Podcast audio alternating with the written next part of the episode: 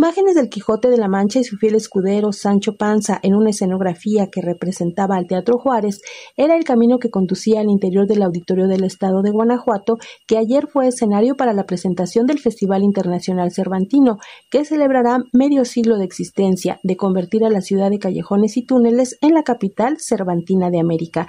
Duró casi tres horas la ceremonia de presentación de la programación, que del 12 al 30 de octubre reunirá a alrededor de 2.080 artistas procedentes de 34 países, que fue encabezada por el gobernador del estado, Diego Sinué Rodríguez, quien habló de una fiesta que rendirá homenaje a sus fundadores, Enrique Ruelas y sus entremeses cervantinos, y rehabilitará y modernizará el centenario Teatro Juárez en dos etapas. La primera en marcha que se detendrá para dar paso a la celebración de 19 días, una segunda de consolidación y una tercera que aprovechó el mandatario para pedir apoyo económico a la secretaria de Cultura Federal, Alejandra Frausto.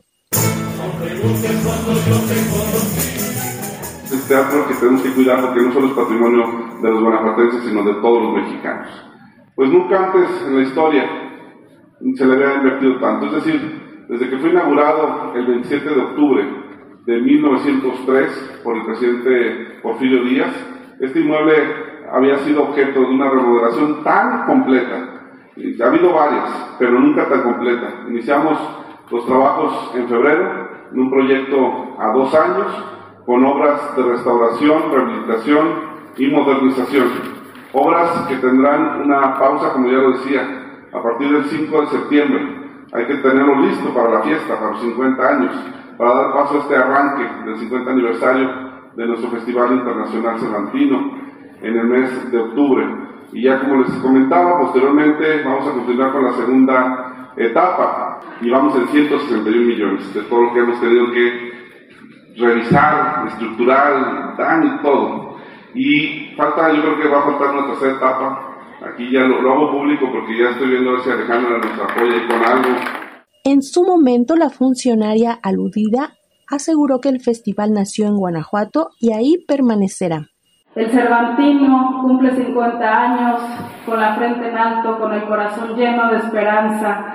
Larga, larga vida a este festival. Que viva el Cervantino de Oro, el Cervantino a sus 50 años que está mejor que nunca. Bravo a todas y a todos y sobre todo a la sociedad y a la comunidad guanajuatense. Este festival es de Guanajuato y nunca se va a ir de Guanajuato. Corresponderá a los invitados de honor la República de Corea y a la Ciudad de México inaugurar el encuentro que este año contará con un presupuesto de 148 millones 116 mil pesos, en voz de las sopranos de Corea Hera Heisan Park y de México María Katsaraba, anuncia su titular Mariana Aymerich. Cada año, Guanajuato se convierte en un encuentro global, en un faro y fugata compartida que no solo reúne lo mejor de las artes escénicas y la música del planeta, sino en los hechos pone de manifiesto el poder del arte y su capacidad transformadora. El Festival Cervantino cambió el rostro de Guanajuato y el corazón de los mexicanos. El Festival Cervantino pone nuestra cultura en los ojos del mundo y al mundo en México. El Festival Internacional Cervantino hoy está de fiesta porque ha superado la prueba del tiempo, siempre abierto a todas las culturas e identidades sin importar pandemias, guerras o conflictos. Ciudad de México y Corea. María Cacharaba y Hera Haisan, dos sopranos de nivel mundial, acompañadas por la Filarmónica de la Ciudad de México bajo la batuta del maestro Scott Young.